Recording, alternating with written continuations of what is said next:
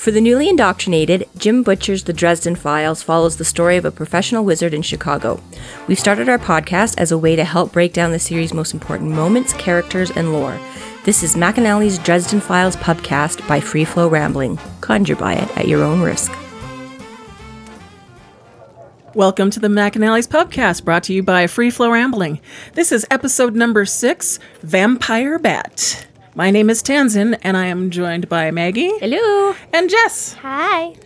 We are fortunate enough to have another guest today to help us discuss Chapter nine. Whoop, whoop. Would you like to introduce yourself? Uh, my name is Amber, and I am friends with all of these crazy people. And they asked pity me... Pity her, pity her now. Sorry, that? I said pity her, pity her now.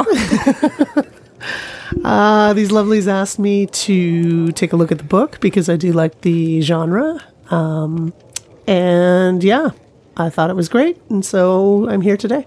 We seem to have another convert in the making. Yes. I'm open to conversion. What, what is uh, some of your first impressions of Stormfront? Uh, in terms of what? Just, uh, just overall impressions the of the book or whatever. Up, up until sort of where we are at chapter nine here, anything jump out at you in the first couple chapters? Uh, Dresden characters.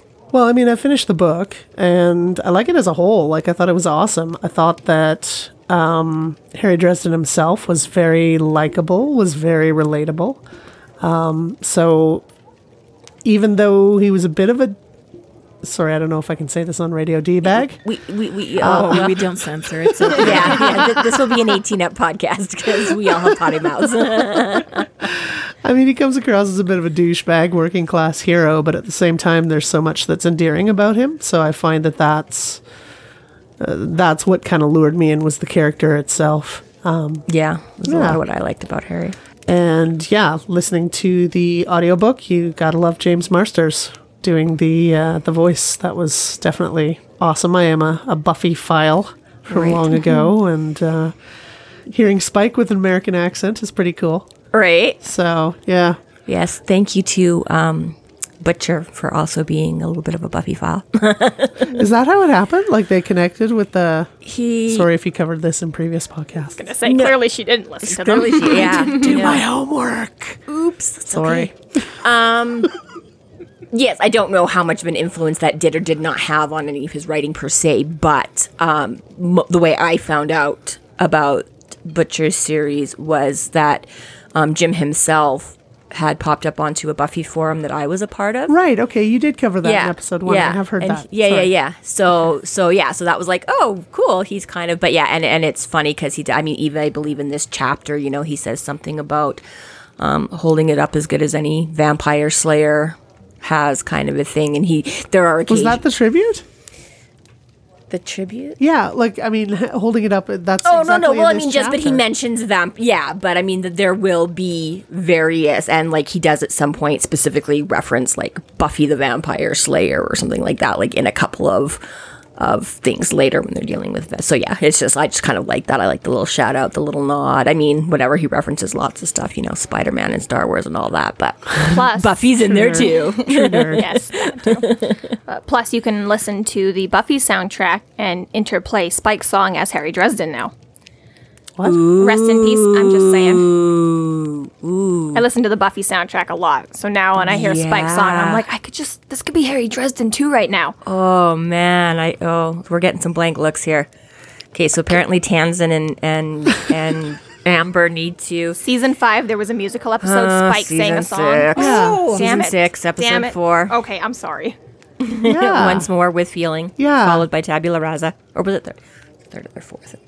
Yeah, yes. Tabula Rasa got naughty. Yeah, that was the one right after. One. Randy Giles? Why did you just name me Horny Giles? Horny Giles are desperate for a shake, Giles. Ah. So, so anyways, this is the Dresden Files podcast. I was just going to say. Well, there are We're doing the wrong themes. podcast at this point now. There are lurking oh, themes, really. We, we can do Buffy. that, that was my first real, true, modern-day fandom. Like, obviously, growing up, but Buffy was the one where it was like, on the internet, and there was like Ooh, forums and message boards. The and you nineties. Could, the nineties, the late night and early two thousands, really. And yeah, you could actually, like, instead of having to go to like a library and look for shit, you could just Google all these articles and videos and things on the internet, and it was all right there, and you could talk to him. So yeah. Oh yeah. I'd imagine using the early two thousands internet now. Horrible torture. Oh, horrible, horrible torture. So I was so. wondering if you have any questions about Stormfront. Wait, are we still there? we're, we're bringing it back around. All right. We're still we were, it. It was a free flow rambling moment right there. Yeah.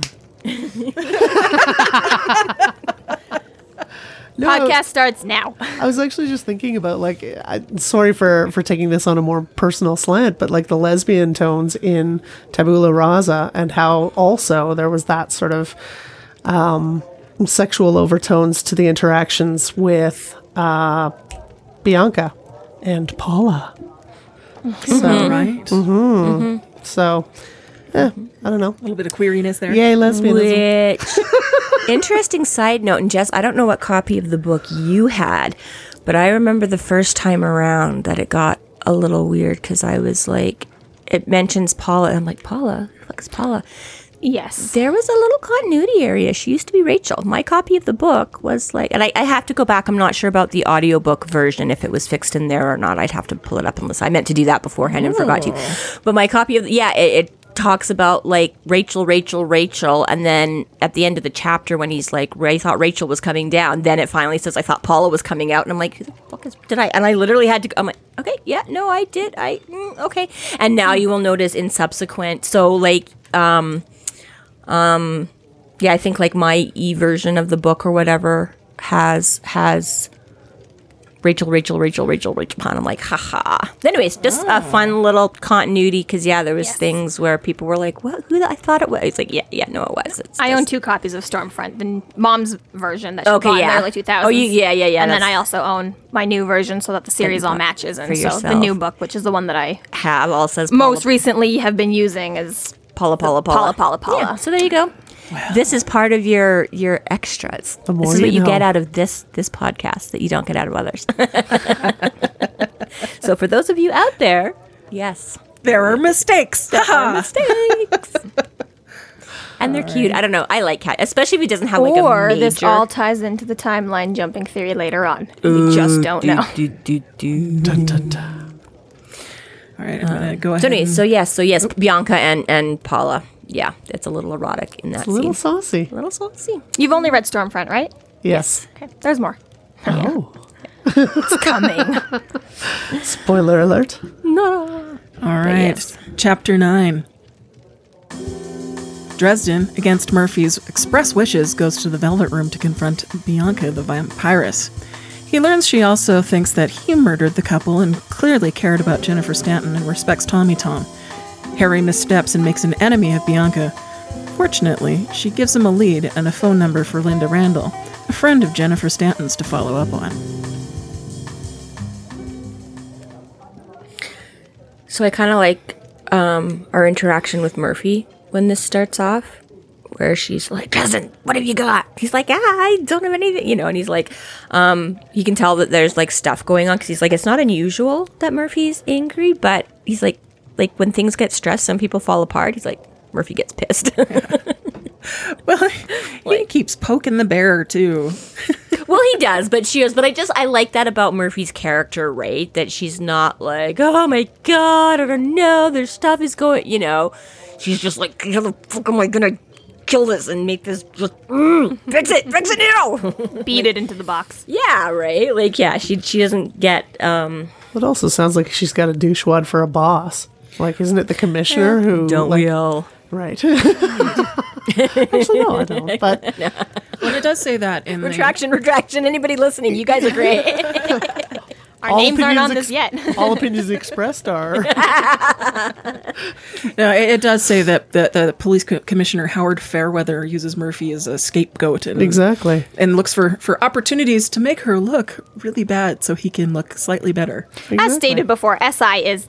supposed to be the this is how we fire people, this is how we get people to quit, you know, throw them an S I, no one ever lasts a long time. So What's part of the part and parcel Is that the phrase? Part and parcel? Yeah. Yeah, part and parcel is that it's not just a grudge against, well, I mean, it is a grudge against Murphy. That's why she was moved there. But part of the reason why she has such a terrible boss is that she's got such a terrible job that's meant to make you want to quit and leave this shit. And, yeah. You know? Humil- humiliation.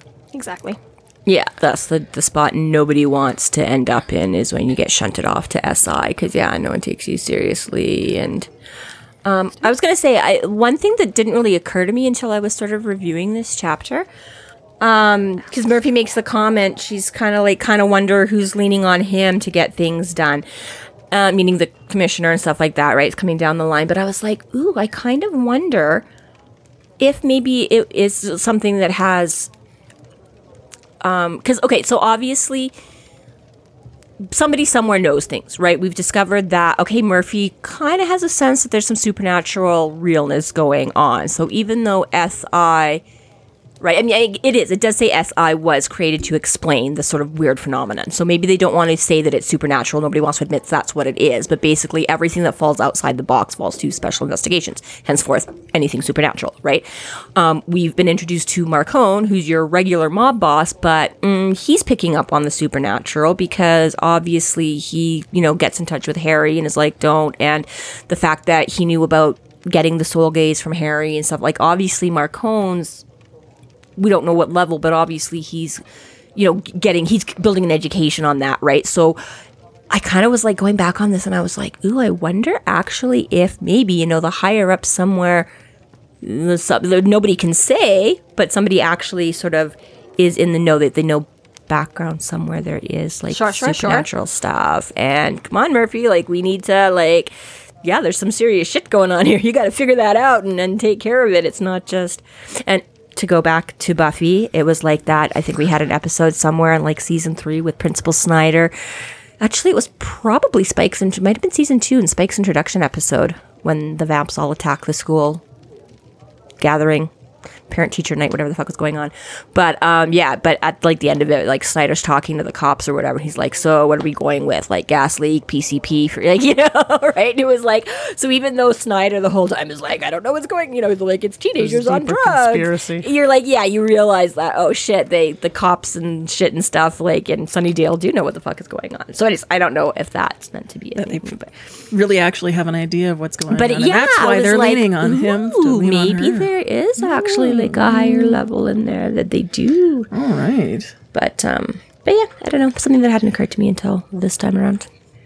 Yeah, the I, I love so. that his breakfast time is at three p.m. Well, he didn't go to bed until yeah, like, he was up all night making potions. That's true. Yeah. He didn't he didn't get done with Toot because what does he say? He was, was talking like to Toot until well after he midnight. He says, says it was like two o'clock in the morning when he got home or when he was driving. And then home. He gets home and is unable to sleep, so he makes some potions and then finally falls into bed. So yeah, I mean, so.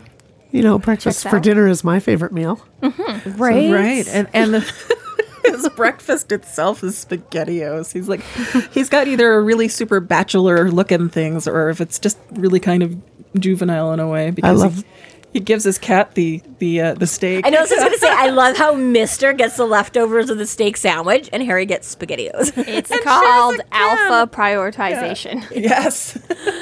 On the other hand, I mean, I'm sure Harry, being six foot nine, probably doesn't leave a lot behind on his plate. So it really may just be kind of scraps and bones. There might not be much steak left over. I but. have never met a cat that drinks Coke, though. That's that was kind of I magical. Know. I mean, Chris, I wondered about Miz diabetes. Mister It's like fiction. By all accounts, so. The cat should be dead. It's so prevalent in the feline world. You sure you want to feed you? But not yeah. in fiction. It's it's it's like in fiction, you never have to worry about like going to the bathroom or dealing with condoms, right? You just presume everybody in the real world is having like safe sex and stuff, but that's not sexy to put in. in the, you, just, you just leave those details out of the... But yeah, no, Mister's just... I know, I love that he craves it like as much. You know, he's like got to ration out a little bit to the cat too. Horribly irresponsible on her. Although, you know, we did have a cat that loved Doritos. Yep. It it would like try like it would it would do the sneaky sneaky like you can't see my paw moving. I'm gonna move it like a mile per microsecond, and eventually we'll withdraw chips. Yeah, the math checks out. Yeah. I see your look there. Yeah. Yeah, the, the vice versa. One mile per millisecond. Yeah, you know, but anyways.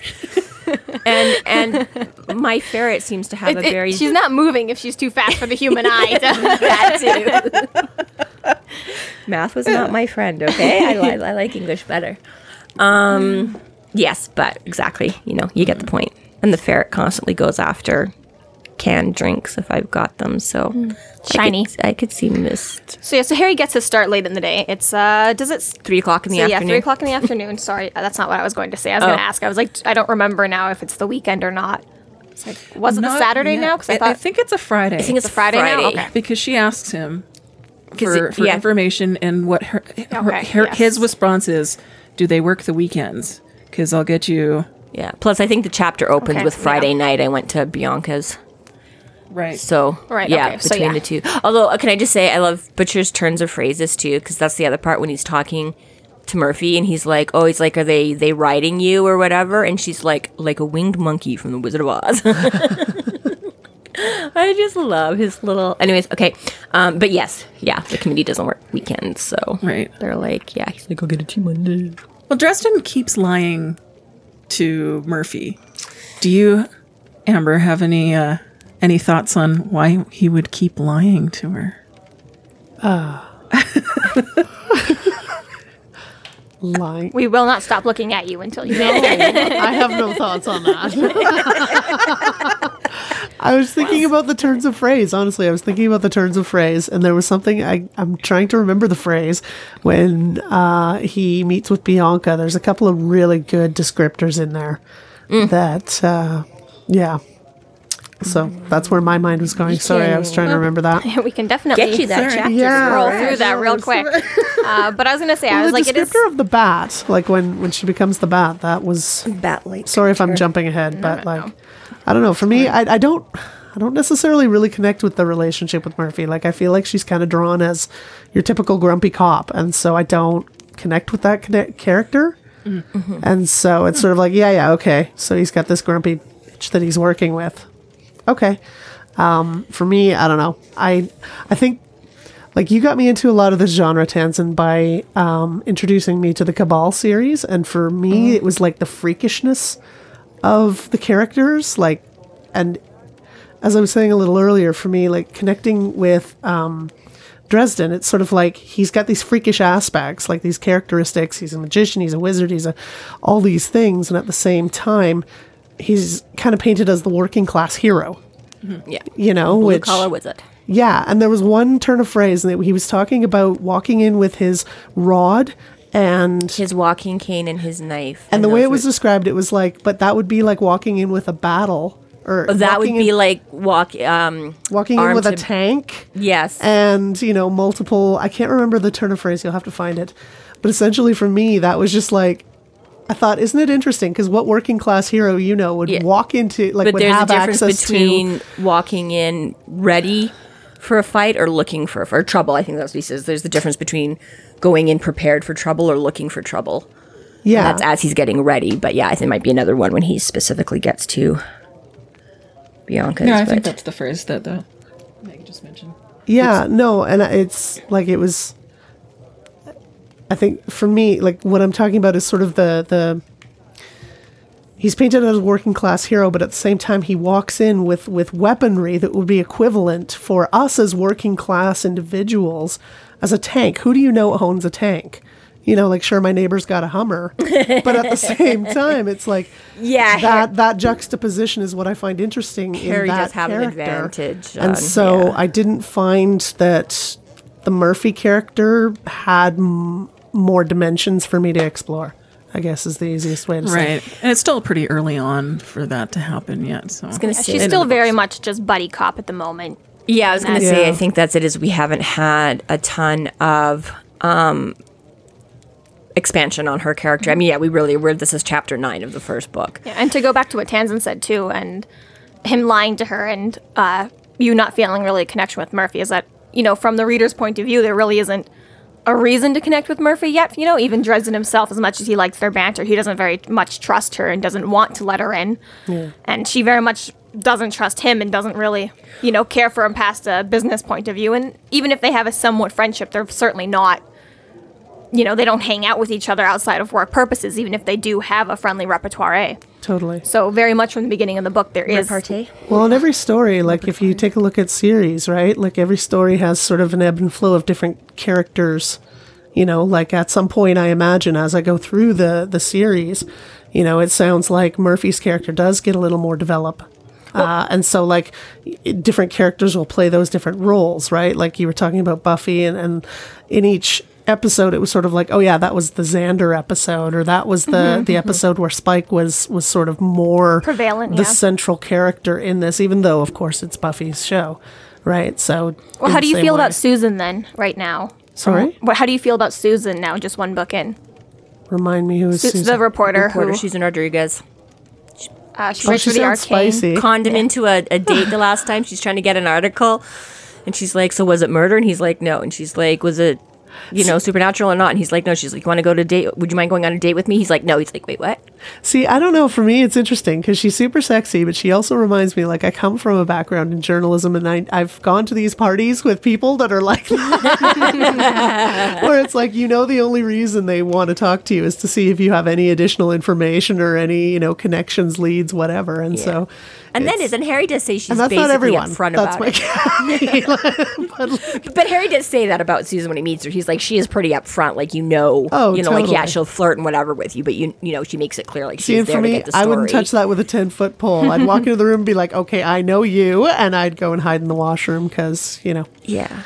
And I yeah. think that's mostly Harry up until she sort of corners him. That's yeah. why she's like, she's like, so you want to go to dinner on Friday? You know, would you mind going to dinner? And he's like, no. And he's like, wait, what? Oh, no. And he tries to like send him back, and she's like, no, no, no, I already got, you already said yes, you're in. Totally. Right. And then he's kind of like, okay. So then he uh, starts thinking less on, on the the work side of it and more on the recreational side of it. So then he's like, all so right. That's just playing with fire. Out. I don't know if I could be that guarded in a. In a yeah. yeah like, oh, we don't little, know if I'm a little too open either. Book to go on a date like that, I'll be honest. Yeah, yeah. End up telling the, you know, the government secrets and that, right, yeah. the launch codes and whoops.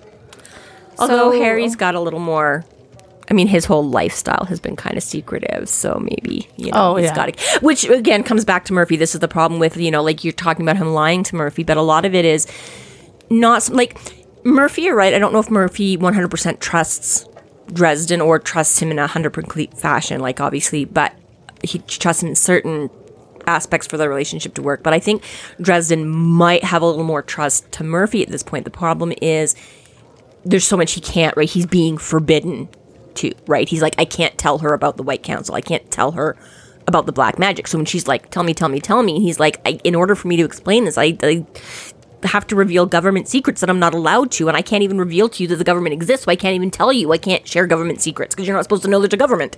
So this, I think, is part of where his lying comes. It's more lies of omission, right? Like sometimes there's just so much he can't tell her and can't explain. And then when he does have to sort of more specifically, then sometimes he does have to, to specifically lie a little bit to get around that or whatever. And I think that's part of the problem. And I do find Murphy a little bit in this too. I, I had her down as being like kind of kind of um pushy and stuff like that, that she's like, well, what have you got? And he's like, oh, nothing. And I'm pretty sure it was Thursday this started, so it's been like twenty-four hours kind of a thing. It was like mm. you know, he had a two o'clock appointment with Monica, so in between like one and two or twelve and two or something like this is when he checks out. And now it's like three o'clock Friday afternoon, and she's like, what have you got? And he's like, well, I don't really have anything. And she's like, well, why not? I need answers. Come on, Dresden. What good are you to me? I'm like, the dude hasn't even, you know, like, what do you want him to, like, again? twenty-seven like, hours, take a rest. Have you solved your murder in twenty-four hours? Like, come on. You're, yeah, like, give him a chance to figure out how this could have, what it should have been done. Like, I just found but it. But as, as when she's stressed, she gets pissed. Yeah. That's true. Uh, so, yeah. So, uh, after his phone call with Murphy, he does eventually get to work and...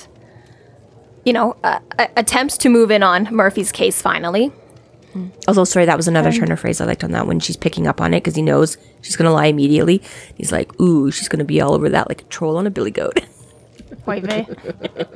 There was also a descriptor. It was highlighted that I saw um, that talked about, what was it? Criminy, I'm going to muck this up.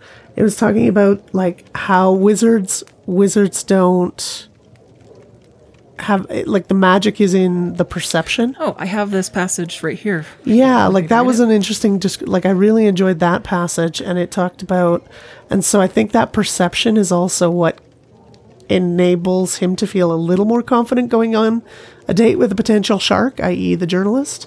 Sorry, what's the passage exactly? Uh, wizardry is all about thinking ahead, being prepared. Wizards aren't really superhuman. We just have a leg up on seeing things more clearly than other people and being able to use extra information we have for our benefit. Hell, the word wizard comes from the same root as wise. We know things. We aren't any stronger or faster than anyone else. We don't have even have all that much more going on in the mental department. But we're god-awful sneaky. And if we get the chance to set, set get set for something, we can do more impressive things. Absolutely. Yeah. yeah. Well, and yeah. that's really great uh, with the the whole thing, how he is uh, a detective as well, and a, a private investigator. Yeah. So it's well, a, a wizard is really well suited for being a private investigator because of this. Absolutely. Yeah, and Harry's. And I thought it, you know, at least that's sort of the armor as well that enables him to to walk into a, a date with with someone who is obviously fishing for information and potentially more, wink nudge. Yeah. Um, yeah. When it comes to the uh, the date. Well, not to mention just Bi- Bianca going into going into the, the lion's den, the proverbial Oof. lion's den. So I like how with, as we're talking about him, like getting ready and stuff like that too. Um, and he, this is where he specifically mentions this blue collar wizard thing, but he's like, we just have to sling out spells wherever we can. He's like, I don't have, he's like, I've grabbed a bunch of enchanted stuff. He's like, well, half enchanted. He's like, full enchantments take a lot of time and money, so I don't really bother. He's like, again, right? Harry's like, I, I, mm. We're back to the blue collar. We're, we're back to these, like, let's just grind up some diamonds for a love spell. He's like, mm, no, not gonna happen. And nobody you got know? the cash for he's that. Like, yeah, yeah. So he's like, I just have like half enchanted, like jerry rigged kind of, like it's good enough. It'll do its thing. But I can't I can't go like whole hog here, man. That's just way above my pay grade. But yeah, everything's just like, yeah. And this is where this is where he specifically is mentioned. He's like, um um yeah, it's like, it would have been a lot more at home if I'd been carrying my blasting rod or my staff, but that would have been like showing up at Bianca's door in a tank, walking in carrying a machine gun and a flamethrower while announcing my intention to fight. Yeah. So yeah, so he has to scale it back a little bit with a few other bits and bobs that he tosses together, and then yeah, he takes his, his cane and a knife. But yeah, hmm. but to me that actually sounds like, you know, he has more power than he actually gives himself his own to his own credit, right? Like if he's if he's picturing himself, or he's being described as a blue collar, what I was, I guess what I was trying to say is like, essentially, who of us has a tank at our disposal? Who of us has, you know, the military grade weaponry at our disposal? It's it, there was a descriptor also when he meets with Bianca with the uh, the necklace, the pentacle that was handed down from his father. So mother, uh, mother, sorry, from his father, but it oh, was his mother's. Oh yes, yes, yes, yeah, yeah, yeah, yeah. And the that to me just kind of says that yeah, he may be blue collar, but there's some family history there. Mm-hmm. Obviously, like these things are not necessarily. Like, he's got some pretty premium grade weaponry at his disposal, right? So I wonder how much of that sort of came legacy-wise. And one of the problems that Dresden keeps running into is because he has that power, like you say, the people keep automatically assuming that he's the murderer. As, Absolutely. And as we'll get into that, that Bianca think he's, thinks he's the murderer, that um, uh, yeah, Morgan like- thinks he's the murderer, and all this because he's he does have the the skill and the power to be able to perform that kind of murder. Yeah.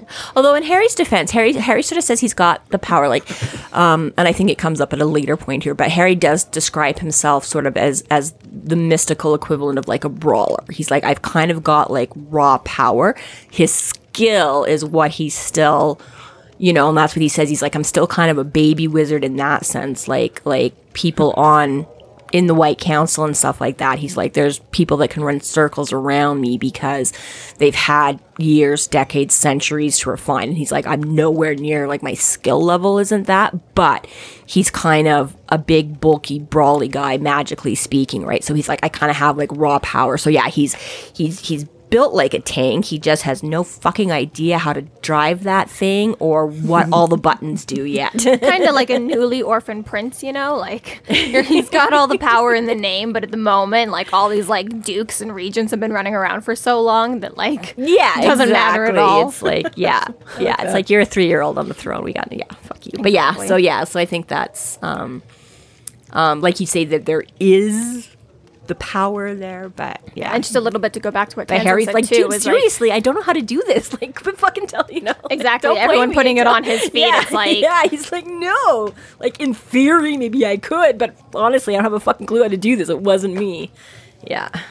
Yeah. It's a little bit that back and forth between innocent until proven guilty, guilty until proven innocent. It's a little bit like, yeah, Harry's on the one hand, he's the only one people can point fingers at because everyone else is secretive, but at the same time, Harry's like, that's why, like, why would I be out in the open if it was me? Like, yeah. Right? The perfect cover's the perfect cover's the perfect cover. It yeah. becomes like a quadruple thirteen side layers cost of, of yeah. Well, let's talk a little bit about him going to Bianca's, because it has this great moment of uh, Butcher draws this great setting for Bianca's domain, because Bianca runs a business out of that old mansion in the in the early days of the from the early days of the Roaring Twenties, and that rumor has it that the infamous Al Capone had built it for one of his mistress, mistresses. Made me kind of wonder: was she the mistress? Ooh, that's right? a good that could point. Be, yeah. Sets, it sets a lovely age time frame and it and does timelessness. Which I for was Bianca. also curious about, and it looks like rumor is all it is. Oh. So I, I was curious if the Velvet Room was a real place or not. And you mentioning um, whatever you just mentioned, it's okay. It was sure. to me. But so, yeah, so I, and I looked it up. So I could find reference to a Velvet Lounge that existed in Chicago. Um, and it ran from about nineteen eighty-three to twenty nineteen. So it was for, closed permanently then. So it ran for about thirty-six years. Um, there was a legendary tenor saxophonist, Fred Anderson, is who... Um, created that club and made it a jazz club. So he died um, in twenty ten. And um, so, yeah, so for twenty-seven years, I guess it was, it was this jet, and it was, it was described as the dusty epicenter of Midwest's freeform jazz scene. um, and then after um, Fred Anderson died, it was bought by like a neighboring business, and they made it more of like a D J, hip hop, comedians kind of, which I'm like, that sounds like kind of a jump from a jazz club. And apparently there was a few. Unfortunately, I am not the music aficionado here. Um, so I don't really know, but there was, yeah, I did list a few, you know, on Wikipedia or whatever, but there was a few jazz, you know, um, artists or whatever that had performed there, but no and recorded, but no official Velvet Room. So I did also find, and we will throw the the links to these and stuff. We'll throw these up on like the website or in the show notes or whatever. Um, there's a Harry's Velvet Room, and I'm like, wow, this sounds even more. So this was a little bit harder to find. Like, again, there was like some reviews and a couple of articles, and unfortunately I was doing this a little bit last minute, so I didn't get to maybe fully flesh out. We'll see, you know, if there's anything else we can post. But it looks like it originally opened in ninety-five, um, and it said it ran about fourteen years, so that would have been to two thousand nine. Um, and then it reopened again. So uh, the, I think the original one, it said, um, and this maybe is partly where the name came from, there was... in the nineteen thirties, it was like Harry's Haberdashery. And I guess so maybe that's where he kept the Harry's Velvet Room. And I don't know, maybe this is even where Butcher got some inspiration from it from. But it closed for a while, and then it went to like reopen, and lasted for a bit. But in one, so it went from like, it was like a cigar and whiskey club, and then it was like a cigar and martini club, and then it was like a cigar and champagne club. And I think it was the last iteration. I think maybe when he tried to do like the twenty fifteen reopening or something like that. Um... They had, they, they they changed up the menu and things, and it had like thirteen craft cocktails. It had thirteen um, French-inspired, yeah, so I was oh. like, so it's Harry's Velvet Room. It's got thirteen cocktails, thirteen dishes. It's been, re- yeah, so I was just like, that just to me, there was some, that I'm like, so I believe it was Dion Antic. I forgot to jot his name down here because I meant to pull up the article. I think it was Dion Antic was the one that, so I'm like, was he a fan of, like, especially by the twenty fifteen reopening, right, to include like the thirteen things of stuff? Or did Butcher looking, like doing research, find this Harry's Velvet Room and be like, oh, this, yeah, but I just, I did find some interesting connections there, and I don't know if any of them are directly linked or pure coincidence. But that's my, that's my sort of, yeah, I just thought that was kind of cool. So yeah, I could not find like a Velvet Room built by Al Capone though. Uh, well, in terms of fiction though. Uh, that, yeah, but I do like, I do like that idea. That, that's an interesting... I know. I was just saying. I just I'm curious sometimes about what things are like. Right. Like yeah. Like there's a church. Yes, I'd like to find uh, Butcher's uh, rabbit hole Google searches. Search oh history God, after yeah. each book. Right. Yeah. But yeah, I do. That's actually kind of a cool. That you're right. Mm-hmm. It could have been. She could have been Capone's mistress that the house got built for. Quite possible. I'll have to keep uh, eyes open for more content from her. uh, but yes, it is a it is a very nice, striking scene between New Age Chicago and Old Age Chicago, because as much as uh, well, it, and again. Again, again, again, you'll always see as the books progress more and more about it, but so far we've seen a lot more of just the modern version of Harry's life, and it's now that we're meeting the vampires that you start to see this, the other side of the coin of that is Chicago. And yes, part of the reason why old. Harry and so much more is set up here in Chicago is this exactly centuries old, uh, you know, a, a, uh, yeah. The back when the humans weren't as prevalent or in the dark, or the non-humans weren't as afraid or were more active in that sort of way, you know? This is just a little bit... That That's another Buffyism. I remember one of the early episodes, and Giles is trying to train her, and they're at the Bronze or whatever, and he's like, okay, so can you tell me? She's like, that guy is the vampire. And he's like, how can you do it? She's like, dude, look at him. Like, his he's dressed like from the eighties. Like, she's like, what is it? She's like, what do you dye in your style? Like, never changes. She's like, why the vamps always? She's like, you can always tell they're always, like, outdated and totally out of the loop, you know? And I'm like, there does seem to be a certain theme about that, right? Like, We're, even in a lot of modern-day vampire stuff, days. they still, like, yeah, they still like to have that flair of of the old Roaring Twenties. Where was Buffy know? set? Sunnydale, California. California, okay. Yeah. Like, I know the Sunnydale was made up, but... Yes, yeah, California. California. Mm. Um, okay. But anyways, anyways, yeah. But yeah, I just... I, it was kind of funny that... Yeah, but it, it works out good because, like, Harry is... He himself is only twenty-five years old, and he may live for a few centuries, right? But again, the vampires are, are right. Bianca's already, right? She is from way back when or whatever. Certainly right? Al Capone was her mistress. Yeah. So while uh, Harry will eventually get to... The, you're right, Harry is very... modern day, because this is the first twenty-five years that he's lived, and it is in this era of the eighties, nineties, whatever, that he's grown up, right? So you're right, that's all his, whereas now both Chicago has the backstory, and we're meeting some of the the characters that mm-hmm. could also have existed in early day Chicago as well, exactly, when yeah. when Chicago was new. The mm-hmm. roots of it all. The roots, yeah, like she was there originally. I remember this didn't used to be here. This was all swamp. That's how James Marster reads Bianca. Okay, well, no, that's just how all her parents talk about. I mean, I know I never did that to you, but I can remember my sure. parents doing that, you know, driving along somewhere. The city ended right here. This was, none of this existed. This was all farmland. You're like, mm, okay, it's mall now, thanks. So uh, the... The blue beetle uh, dies in front of the mansion. Again. Again. Yeah. It loses a part. Something rolls off, I think. It's uh, and a... I love how he kind of blackmails his way in because of this. Yeah, it gives a, an advantage into the into the mansion. Just yeah. because... Really glass half full kind of guy. Yeah, really. Like, well, I'll just sit here with my crappy old car blocking your driveway. Well, let me call well, it. I think it's also a sense, it, it, it adds a little bit of a sense of vulnerability, because now he's lost his way out. Yeah, he does say, he's like, great, now I've got no ride home. Right. Like, and that's that's, that's the first thing that gives a vul- sense of vulnerability. No, not only that, but once he actually does go into the place, he loses his his knife and he loses his cane, which are his physical lines of defense. Yes. So it even broader sense of vulnerability that that um, Butcher yeah. is writing into this. He's got some of these enchantments or doodads that he's uh, made reference to before, but that's yeah. He specifically says, "I've lost the only physical weapons and defenses I had with me." Yeah, and as it goes through, it actually talks about the handkerchief as well. Yeah, like the loss of the handkerchief, and there was something else. No, he the, the handkerchief he the, manages to keep because the, the, the But in the confrontation with Bianca, he, he ends up using there. that right. as mostly a defense. And like right, right, right, right. when he gives, when he throws the pentacle onto the table, that's essentially the the surrender of the last defense. Little does she know that, because it's a complete bluff, as you. Yeah, yeah. He tries to make. Yeah, I got more where that came from, mm. but but yeah, really, he's like, yeah, that's about it. That's, that's all I had.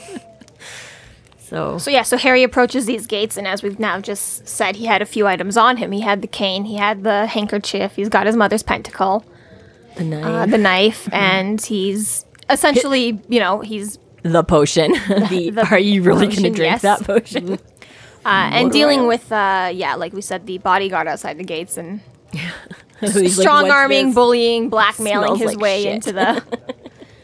Um, yeah, yeah. Thing, you know, yeah. it's very much Harry. I will, he, yeah. he generally doesn't have very much patience for the little guy either. He gen- tends to want to go straight to the source. Yes. So there's a lot of, as much as his banter well, again, is with any and all. I don't think it's so much, yeah, because Harry will go to bat for the little man, but not not just the, well, yes, you're in my, yeah, yeah, you're, you're the little man sitting, you know, like. See, and I think I relate to that. yeah. Like, you know, I'll always I fight for the no, little guy, but yeah, you know, but, but, your but petty bureaucracy, the, in, yeah, the, big, the bigger the, the stick, the smaller the peon that's dick. Just in my way to help. The, yeah, you, you, I don't care. Yeah, I don't care about your position. It's like, if your boss tries to eat you, give me a call, but otherwise, get the fuck out of my way. Well, we have a nice little character development. Uh, um, It tells us a little bit about vampires, but it, I think it does a more effective job about um, doing a character development moment uh, where the the he leaves um, the pentacle necklace with him, the, the bodyguard. Yeah, doesn't recognize uh, it. Yeah. It. And it says, vampires respond to the power that accompanies acts of faith. I couldn't warn off a vampire mosquito with my faith in the Almighty. He and I have just never seemed to connect. But the pentacle was a symbol of magic itself, and I had plenty of faith in that. You know, and that's actually a, uh, a section that I really, really liked, because I mm-hmm. liked the fact that it sort of took away, you know, like as I'm sort of getting into it, I'm thinking, okay, you know, there's been a thousand and one inter- iterations of different kinds of vampires, mm-hmm. right? And so, like, there's points at which it, he sort of says, like, this is irrelevant. And I think, okay, it's interesting when authors sort of negate the symbols or the the power of those sort of sort of characteristics, given lore, like those characteristics, superstitions, sort of or stereotypes, yeah, or those objects, or, or those previously you know, established. I'm trying rules. to think of the word lore, the, the widgets, right? The widgets. So you know the special widgets, and so I like the fact that he took the attention off the widget in particular. So it's not about the crucifix or the cross or the whatever; it's about the power that is imbibed within them mm-hmm. by the user. Yes, and so like that. For me, was also a great connection back to sort of that whole descriptor about m- magicians and how magic is just an increased perception, mm-hmm. right? And so it's it's not just necessarily the trinket that you wear on the necklace, on the necklace, but it's the power that you infuse within it, and that ultimately is the core of the spells and of the potions and of the, you know, so or even just using the senses in general. It mentions um, his power in listening. Um, yeah, I that's listen, the first listening. mention I think we get of that here. Listening isn't hard to do. No one has practice at it. Mm-hmm. But you can train yourself to pay attention and your senses work. Um, or you can... you can what, is, what is that about senses and training? Derp, what? Derp, derp, derp, derp. You can train yourself to pay attention to your senses if you work at it long enough. Right, yeah. So listening totally. with a capital L. Yeah, yeah so he doesn't necessarily have super increase. He doesn't have like... Superman hearing per se, but he's just yeah it could just be as simple as more um increased perception, increased you know focus, increased yeah exactly yeah being able to take away the rest as well. Senses yeah. yeah he's like, I don't know if there's anything magical about it or if I just found a good way to fucking tune everything else out and and listen. So yeah, he he picks up on bits of conversation and things here and there that the average person might not, because he's good at blocking everything else out and tuning into that. But yeah, I agree with you. I really like that sense of perception uh, and intention. That was the word. Perception is intention. Intention, right? The intentionality of magic. Mm-hmm. Yes, yes, and that's a huge, huge running huge. thing in Harry's mm-hmm. is that your intention behind it and whether you mean it, and you can't do it unless you believe in it. But yeah, exactly right. He's like like. the Almighty, you know, Christianity, that's that's good, that's fine. not really his cup of tea, right? So I like how he doesn't necessarily alienate. He's not like, ooh, religion is bad. Fuck you all out there who like believe in religion. You know, he's just like, hey, if that's your bag, good for you. Not really my thing. That's your personal juju? That's your personal juju. But yeah, this is what I have have faith and trust in. I, I believe in magic and I know it works. So for me, that's where that power goes. And if, if a cross or a crucifix makes that special to you, then that's right. If that's where your belief is, it will work for you. And if it's, you know, the Star of David or whatever, right? Exactly, right? I'm like, I just like how yeah. it's sort of individually shaped and branded. So you still keep that warding of vampires with an act of faith or whatever, but it doesn't specifically have to be like Christian well, yeah, faith. I, I don't know if I said this before on the podcast or not, but like, as you're both saying, it's not always about the item or the specific religion or anything like that. It all comes down to the exact faith, intention, what you believe in. And that's part of Jim Butcher has said before. He's like, well, why can't we have eighteen different types of vampires or thirty-seven different interchanging religions or seventeen different fables about the same guy? He's like, our world has it, so why wouldn't my books be able to have it? You know, there's no reason to just put everything pigeonholed into one, because the real world has eight thousand iterations of every little fable and tale and character. So he's like, so the books can also have, you know, depending on yeah. which mantle or which story or which type, you know, everything can exist in this one world. You know, you can have God acting in Christianity at the same time as you have magic completely disregarding it and not caring, because the two are not mutually exclusive, mutually exclusive you know, or... or well, I can see why that leads to the popularity of a series. Like, if that sort of... Uh, idea of inclusivity is built into, you know, all the books. Mm, you and know? I think like he if it's not about if it's not about the actual religion itself or the vampire, like as he describes the um the connection with the, like, as I was saying before, with the, he doesn't negate anything. Mm-hmm, exactly. You know, he's not negating that well, Aslan is any Jesus other previous stories of vampires. He's not saying, well, you know, the the wooden stake is irrelevant and the cross doesn't mean anything. It's in the Who's way that he it? focuses on intentionality, it, it it actually creates that inclusivity with all the previous sort of mm-hmm. stories of vampires that have come before. Totally, so. And it helps his books as well, because now he can... He's got so much more to play with, too. He hasn't really backed himself into a corner of, like, oh, I can never use this because it. You just... Maybe he has to make a new character who believes in it. But other mm-hmm. than that, you know, he always has any sort of lore or myth or uh, delegation at his disposal. Well, that opens the door to so much more creativity. Exactly, you know, yeah. Like, it just gets to where he gets to play at that point. Exactly. Like, and we have brought up before, too, whereas, like, if you read Harry Potter or something... You can find a lot of, you know, continuity errors in there, like how come the Time Turner was okay in book two but not in book five, or that sort of thing, whereas mm-hmm. the Dresden series is a little bit more like there's so much more to do and to solve. It also just means there's so much more problems as well in that case, because it's like... and complexity. Sure, yeah. There is a Time Turner, but everyone has a Time Turner, or, or you know, like that t- to that extent, it's like, sure, here's three hundred ways to kill a vampire because he's using every myth that's ever been created about them. But here's also every way to kill a wizard, too, because he's using every single myth that's ever been used to kill him, or, you know, so.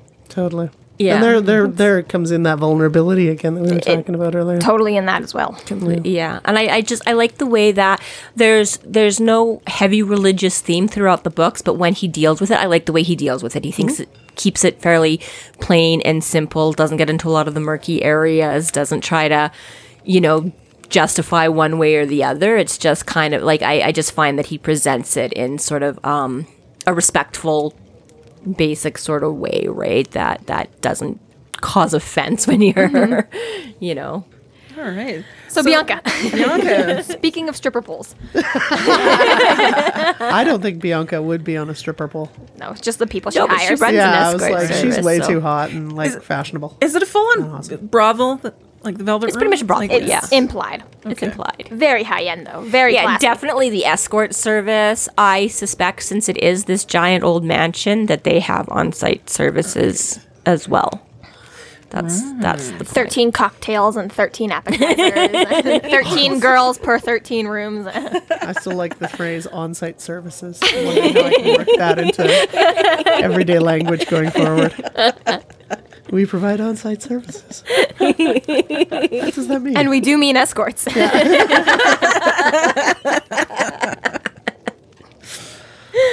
So Bian- Bianca makes uh, Dresden wait about half an hour before she sees him. Yeah, power play. Lets him, yeah. Total power move. Power lets move. Him in and then waits. And or waits she's, and you know, trying waits. to rein in the, the, the, the rage and plotting different ways that she can kill Maybe. Him. I don't know if she's enraged yet, but yeah, I definitely see it more as a power move for sure. Yeah. That she's like, you show up unannounced and like worm your way in. So I will come and see you when I'm ready to come see you, and not because you came and demand to see me. But she genuinely does think that he, like, does she know that he's coming to ask that, or is it the question about uh, no. Tommy Tom, and like, is that what sets her off? Sets like, her otherwise, maybe it's just a pleasant trip yeah. or a pleasant visit for tea. I mean, in any way, what sets her off? She is this, you know, supposedly big, powerful, important woman. Suppose, I mean, she should assume that he knows that she's a vampire and ergo what her role is within the vampire courts.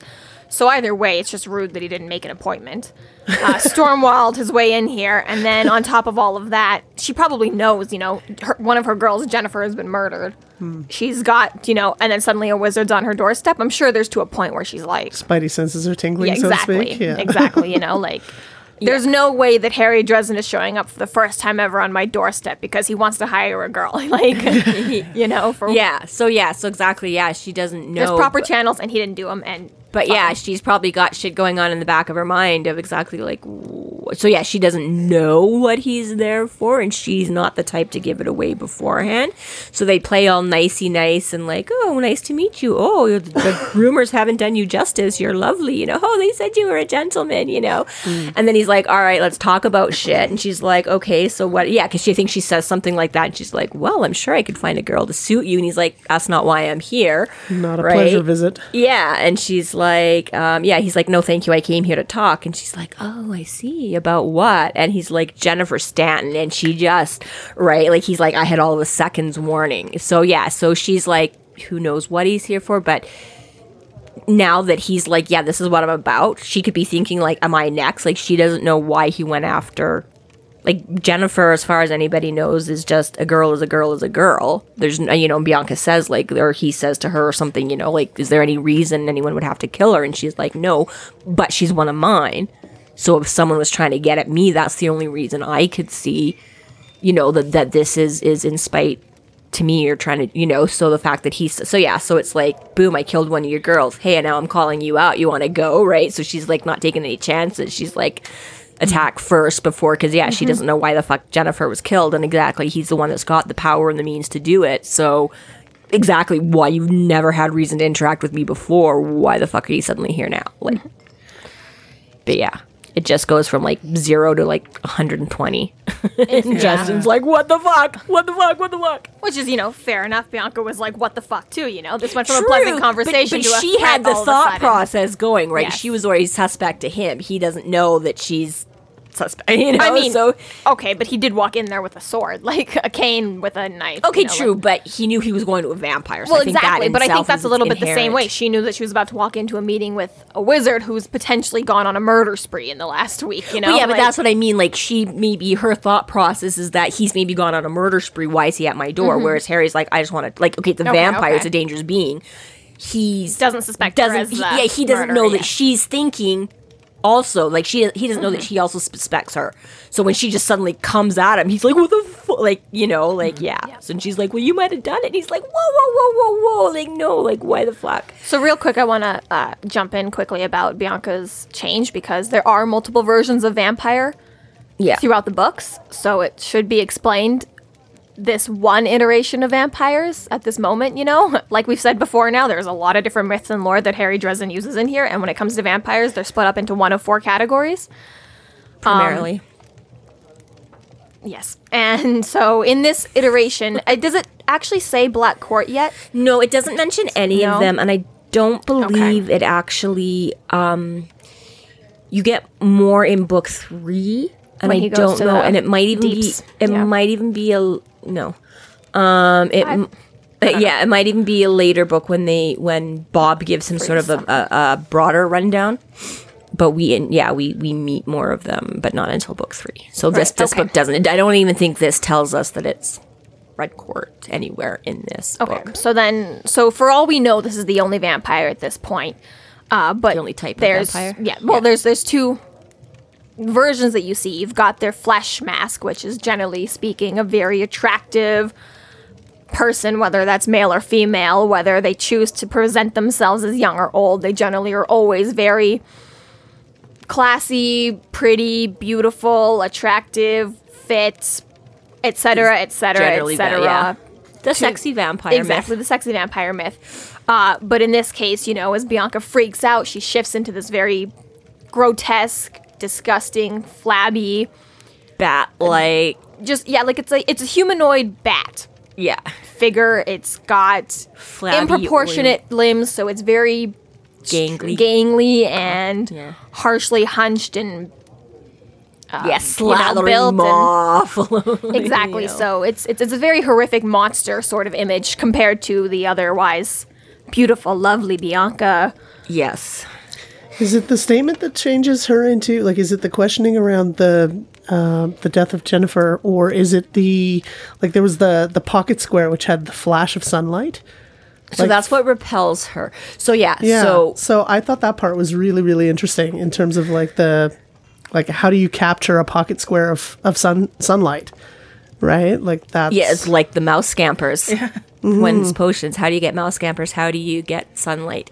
And yes, you're right. As she comes across, he asks, the, he says, you know, she's like, what are you here for? He's like, about Jennifer Stanton and her murder. And he's like, I had all of a second's warning. Bianca's eyes narrowed. Then she w- went, then widened like those of a cat about to spring. Then she was coming at me over the table. So she comes and he's, and that's right, he pulls out the handkerchief to ward her off, and the blast of sunlight is kind of what pushes her back and kind of shreds her flash mask. Mm-hmm. Yeah, she didn't, that was the other thing, she didn't actively choose so it was to actually transform. The, yeah, it was the sunlight that changed so her. So it was, her, yeah, her suddenly kind of blasted her back, that shredded form. Yes. And this is kind of an interesting question, too, that I've never really sort of pondered on before in my own reading, but like you say, they have this. So it makes you wonder, is, is, um, their flesh masks. So the vision of Bianca that we see, is that the woman that was turned? Or can she make herself look any way she wants? You know what I mean? Like, can she make herself look older or younger? But whether that that that flesh mask, um, if they can just take on and off their human skin, or if it's something that's wholly created and or manipulated by them. Mm. I know. I don't know about that. Yeah. I'll have to pay attention that for that in the next books. If it does, it does yeah. it ever I, come I'm, across as that? I'm not sure. I don't think it does. It does say that the flesh mask can be used for disguise and be discarded on or off. But yes, I'm not sure if the disguise can be changed or if they only have the one. Yeah. Right. Like yeah. if it's if it is like their like you say like what their human form was when they were changed, that they can take on and off. Right, like Buffy's vampires, that's kind of it. It's the person was the person, and then when mm-hmm. they vamped, they looked more vampiric and demonic. You know, they got the ridges and the teeth, whereas they could look... But yeah, so I don't know if it's kind of that sort of a sense, or whether it's a yeah. purely... Co- con- a, a, a pure construct of them. But anyways, that was just a side point, something else I was... Well, and I thought it was really, really interesting how um, Butcher writes...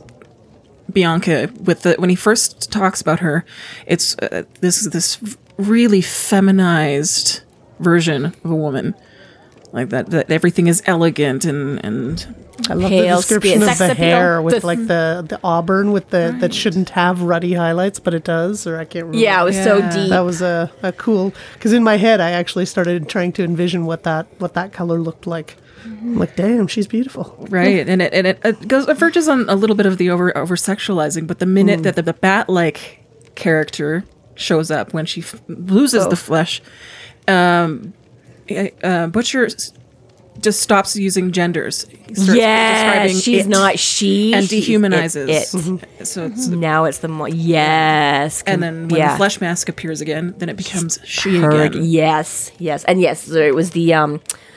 Um, burn a shade of auburn that was too dark to cast back any ruddy highlights, but did anyways.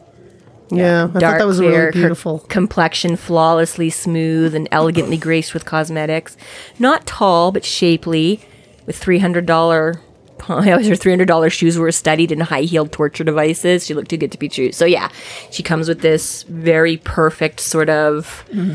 idealized, yeah. Yeah, I totally missed the dropping of the Did pronouns. You? Oh. I totally missed that. So now I'm curious as I go through the books now again how yeah. it is with other vampires as we go forward, because... Yes. Yeah, I mean, even when we read Thomas's birthday party, I'm worried now because there's so many vampires in and out of that one. I want to know how it goes then. But. but yes, I did get that's a very obvious that, yes, it goes from she to it for a duration. And then when she starts pulling it back together and remor- like um, covering herself up with that flesh mask, yeah, she becomes So why do you she. think that is? Like, is that... Like, I'm thinking in my head, I'm, I'm going down the path of, you know, like soldiers or warriors often have to dehumanize in order to kill. Mm-hmm. Is it the, is the loss of the pronoun or the use of the different pronouns, is that inclusive? Is that dehumanizing because, or is that like based on all beasts should be called it? I think right? to a point that is Harry's bias towards the monster. You know, it is very much like... It's not it's human. It's not human. Yeah, it doesn't have... Just to have but an then why extreme. transition back to she when she puts the f- the flesh mask back on, right? And then it's like in the in the sort of scene that follows where Paula or Rachel comes up and it's like she offers herself like a lover, you know? And so it's not even, I don't know. Yeah, yeah.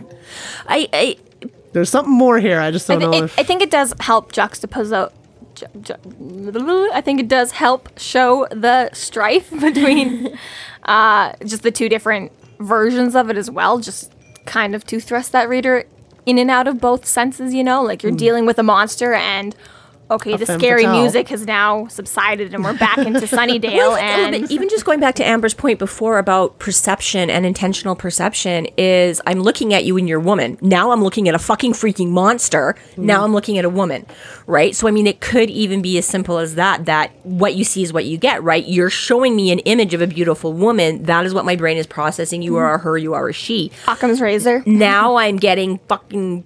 like bestial monster fangs and flab and ooze and slime and you're all black and there's no whites to and your eyes and that had a lovely the, curve the, before or yeah these, yeah like these beautiful firm tender breasts are now just flabby and hang mm. like it's it's you know I mean it could simply be that, right? Like, you show me a picture in a book and I'll be like, oh, she's pretty, and you show me a picture of I'll be, what the fuck is that, right? Like, it could simply be that, or as well, like you say, specifically sort of dehumanizing it because she ain't fucking here, right? So it could just be Harry's brain sort of switching back on and off for what makes sense in his world, right? Like, we call things as we recognize them and we like to label things and do, yeah. And to a point, I could see the opposite is to, like, well, sure, it's one thing to walk in and see a woman and call her a woman and then to see it as a monster. But once you know it's a monster, Would you wouldn't you back? remind Would yourself you... then from there on, no, this is not a woman. It's not a woman. It's not a woman. This is a monster no matter what I see. Yeah, that and once it switched with a state. Like switched. I would say a lot of writers do. It's like once they're once the mask comes off, it's an it. It's, that's it. Yeah. That's, yeah. It's an it. And even yeah. to a point, that's sort of the politics too, you know, like. You know, it's one thing to be, you know, holding up a holy cross or whatnot to a monster trying to bite your head off. But once the monster has revealed, revealed itself, itself gone back into its, no, sorry. Once the monster has been like, okay, no, you're under safe passage. Protection. I'm not going to kill you. We're all good. It's a little bit also just to be like, okay, make sure you use she and her before you insult her again and start this all over, you know? Yeah.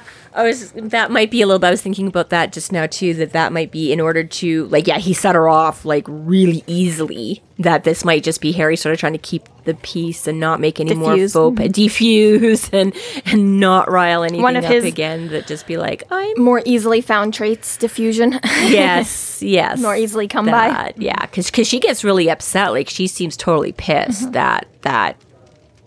he he caused, because again, it was not her choice to transform. She didn't like vamp out on him in that sense. It was it was this defense of his.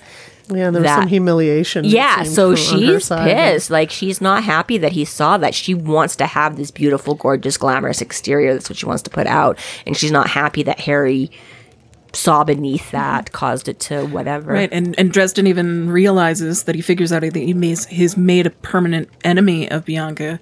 Um, she was furious that I had seen her true form, horrified and embarrassed that I had stripped her disguise away yeah. and seen the creature beneath. Yeah. And she was afraid that I could take away even her mask forever with my power.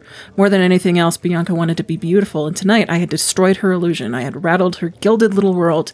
She sure as hell wasn't going to let me forget that. Yeah, right. Exactly. And even on top of that, Bianca stresses, she's like, you're the only person that I know in this city that could have pulled off this stunt in the first place. So it's not only like, you know, she she let the milkman see her disguise. It's like she met, like, her number one enemy, or even if before they were enemies, but just, but you know, somebody, like, who could somebody be. who could have been an enemy, you yeah. know? She's instantly been stripped bare by this person, you know, the last person in the city that she'd yeah. want that and from. And she might be asking the same question we is, is how the fuck do you fold sunshine in a hanky? Right? Like, she's like, I want true. that spell. Right? Yeah. But but this is obviously For so obviously. crappy winter days. Oh, I want that right. spell. Sunshine in your apartment. Oh he, my He's gosh. thrown her off her groove, and she wants to throw him yeah, out the window. But completely, right? So she doesn't know if this is the end. I mean, he sort of says it a little bit himself, right? But, you know, but exactly, Bianca doesn't know. Is this common? Does he have fifty of these hankies? Can he whistle this up in a moment? Like, she doesn't yeah, know. And that's, his, again, you know, part of the wizard's play, too, is that nobody ever knows nobody what's in know, their pockets. Yeah, I don't, well, don't play it up. She's obviously positioned him in much higher power. And, like, you know, from his descriptor as well, even without all the little trinkets and whatever, he does have the power on her, right? Like, again, going back to the weaponry that he, the rod and the staff that he was going to potentially bring in. Yes. Being the equivalent of a tank. So, like, even he knows that he's got a leg up on her. That yeah, he say. could have. Yeah, yeah. You know. And again, to tie it all back, you've got, you know, now with Bianca's admission about, like, you're the only one I know in the town that could do this. Potentially, she just doesn't want to give up more information than she already has. But, you know, in twenty-four hours, you know, the police and the gangsters, the mob, and the vampire queen of the Chicago have all been like the White Council. Everybody, yeah, yeah, everyone, yeah, even. Uh, even what's Harry's his name? Own, Morgan. Morgan, yes, even Morgan showed up and was like, "Hey, buddy." So, you know, in very quick. short order, we've found, like, Harry, you're, you're, you're like you're suspecting, like, and like we're all reading like this twenty-five year old idiot who's like, what the fuck is happening, and everyone else is like, uh hey buddy, like, you're the fuck is happening. And so it's a little bit too that juxtaposition too, is like, it's not just Harry's in the dark. Like, at the moment we know that everyone in Chicago has no idea what the fuck is happening, like totally. yeah but they all see Harry as being the one person well yeah capable. Certainly he's in the spotlight at the yeah. moment, but and I don't I don't know if Bianca would necessarily, if it would be a not giving information away thing, but but I think that's pretty legit, that a part of why she, like, freaks out and comes with him at, in that moment, because again, that was not planned. You can tell mm-hmm. that was pure reaction, because I don't think that she does know anybody else that would be capable of this kind of a thing.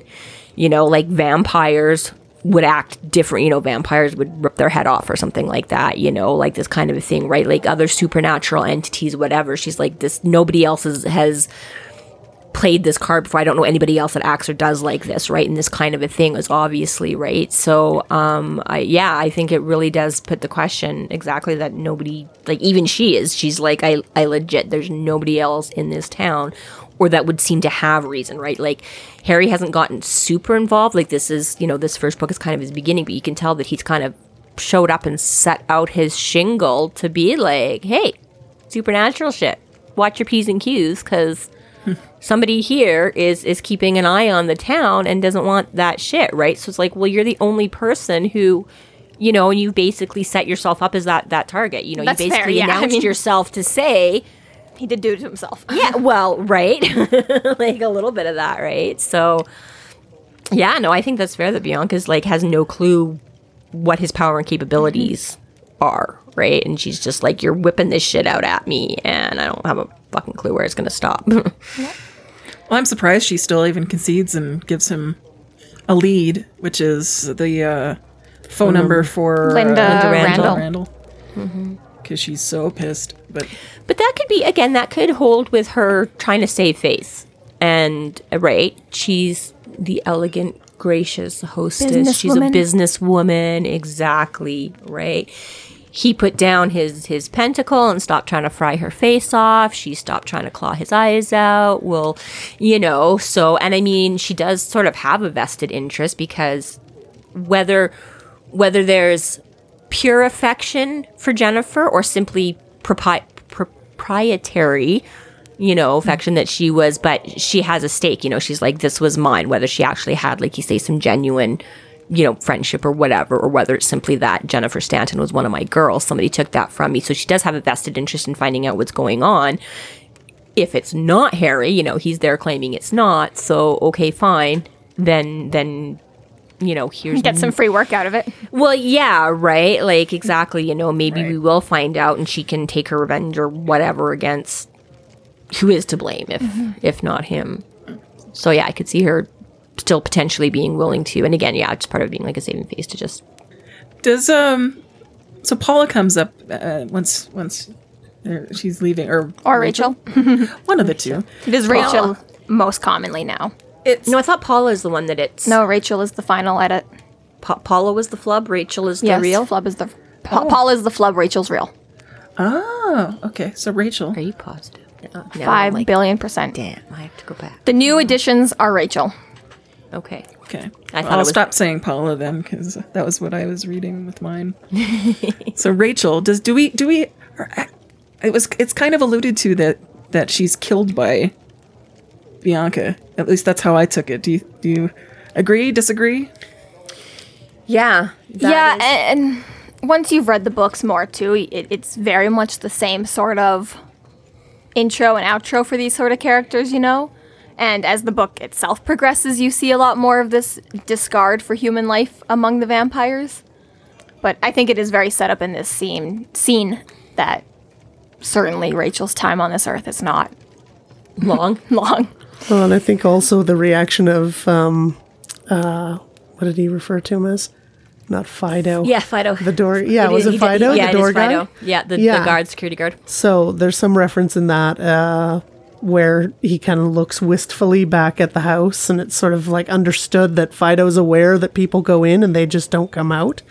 So I think it was that that... Uh, would indicate yeah. that at least Fido is aware that perhaps Rachel is no longer. Mm-hmm. Uh, yeah. The other question that I have is the note with the phone number says regret. Why would she pick the word regret and not it's something else? Because I think she's now got regrets. I think she's implying Harry's going to have some regrets. Mm. There's, I think it's like, sort of an all-encompassing sort of her end, his end, everywhere. Just this night's going to come back to bite you in the ass one You're way or another. You're going to regret this. You are going to make you this. regret this. Both an yeah. admission and a threat. Call and you will exactly. regret this. Yeah, it's both an admission and a, and a, I just sorry going back. To, I love it when when he's like, um, she's like, put your amulet down and all, and he's like, she, she he or he's like, don't come at me, and she's like, um, why should I trust you? And Harry's like, why should I trust you? Like, sorry, I just love that part where he comes back and forth. But yeah, she says he's, he's, so yeah, Harry's got a little bit of bleeding or whatever from when she attacked him, and that's starting to kind of set her on edge again, right? And she's mm-hmm. like, you need to go. Um, and she's like, go now, Paul is coming, Rachel, um, and I'll send her down to the gate with the phone number in a little while. So he's heading out, and, and Paula comes in. So I think essentially this is, is that Paula's been summoned to sort of help her calm down mm-hmm. and and get, like, this is her sort of current pet mortal or whatever, right?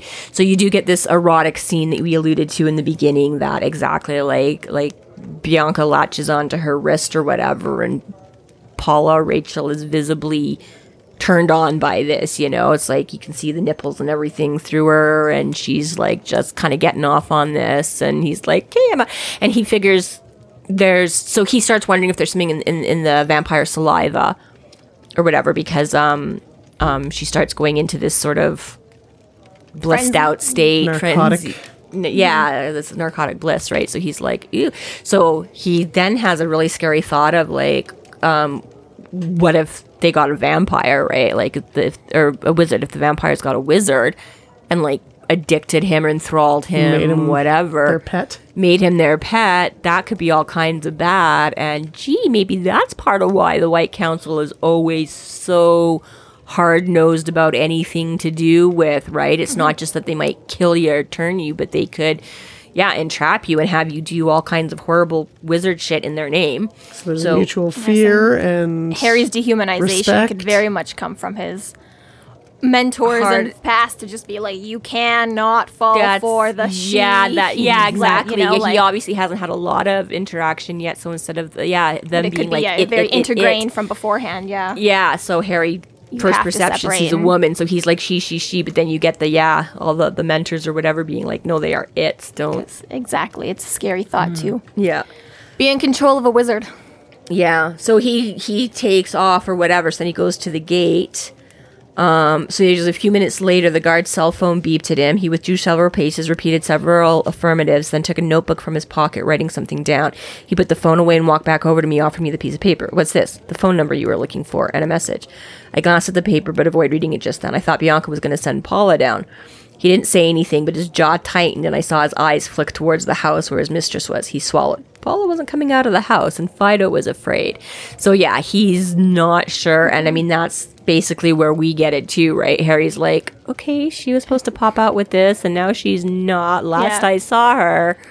Just so, as Amber was saying, exactly. It's yeah, it's not. It's implied, but it's fairly direct. Like, yeah, you're sort of like, yeah, this this is not a good situation. He's like, totally freaked. Yeah. Um, and to a point, I mean, you could probably put that death on Harry's shoulders to a, an extent. I mean, and this might be where some of the regret, you know, like exactly. This is where there's there's a lot folded into that one word. Like, as, as the series goes on, you know, you can see like there's a lot of times when Harry does feel guilty about things out of his control, but to an, a certain extent as well, it's also one could say. I mean, and people will allude to it later on. They're like, you're throwing a lot of people under the bus to save a lot of other people. Like, when does it? When does it equal out? Why is it fair? Who chooses which life is like worth saving? Like when the Avengers and, destroy an entire city. Well, exactly, save. you know, like... You're like, oh, what's like, that people in that office building you just... Totally, and it's the same thing for Harry, and like sometimes you see Harry has these moments of regret that he can't save everyone, and there's other times when people come at him and they're like, you're the reason that half of the city's on fire to begin with, and there's a lot of the time when Harry has yeah. to stop, and he, he does play with that very much, like, am I evil? Am I bad? Am I doing more harm than I'm doing good? And what are the consequences I think, of my actions? Exactly, and this is yeah. kind of like the very first time in the series when you get that first consequence of like, maybe you should learn to hold your tongue, maybe you should be more cordial, maybe you should go through the proper channels and make an appointment and not piss people off and throw sunlight in their face, because regardless of whether or not you deal with the consequences today, a lot of the other times no. there's always collateral damage, somebody else where Harry not. goes, you know. That's why yeah. Murphy was saying that you're I'm the one that this is going to end up coming back on. Mm-hmm. Mm-hmm. Exactly. So, yeah. yeah, so that covers Bianca. Yeah. And uh, the Velvet and Room. Do you have any questions about uh, any statements or nothing? No. To... No, I think we covered a lot of it. Okay. Well, thanks for coming to join us, Amber. Yeah. yeah. Very much, yes. Thank you. It's been an absolute pleasure. This uh, concludes our episode six, Vampire Bat. Uh, thank you t- again to our speaker, Amber. Yes, thank you very much. Oh, uh, good convo, good convo, everyone. You can find us online at free flow rambling dot com and mc analy's dot c a. There we have links to our other podcasts, social media, and other fun tidbits. Please subscribe if you like what you're hearing, and please consider supporting us through Patreon to keep the magic alive and see more content. We are Free Flow Rambling, and thank you for listening.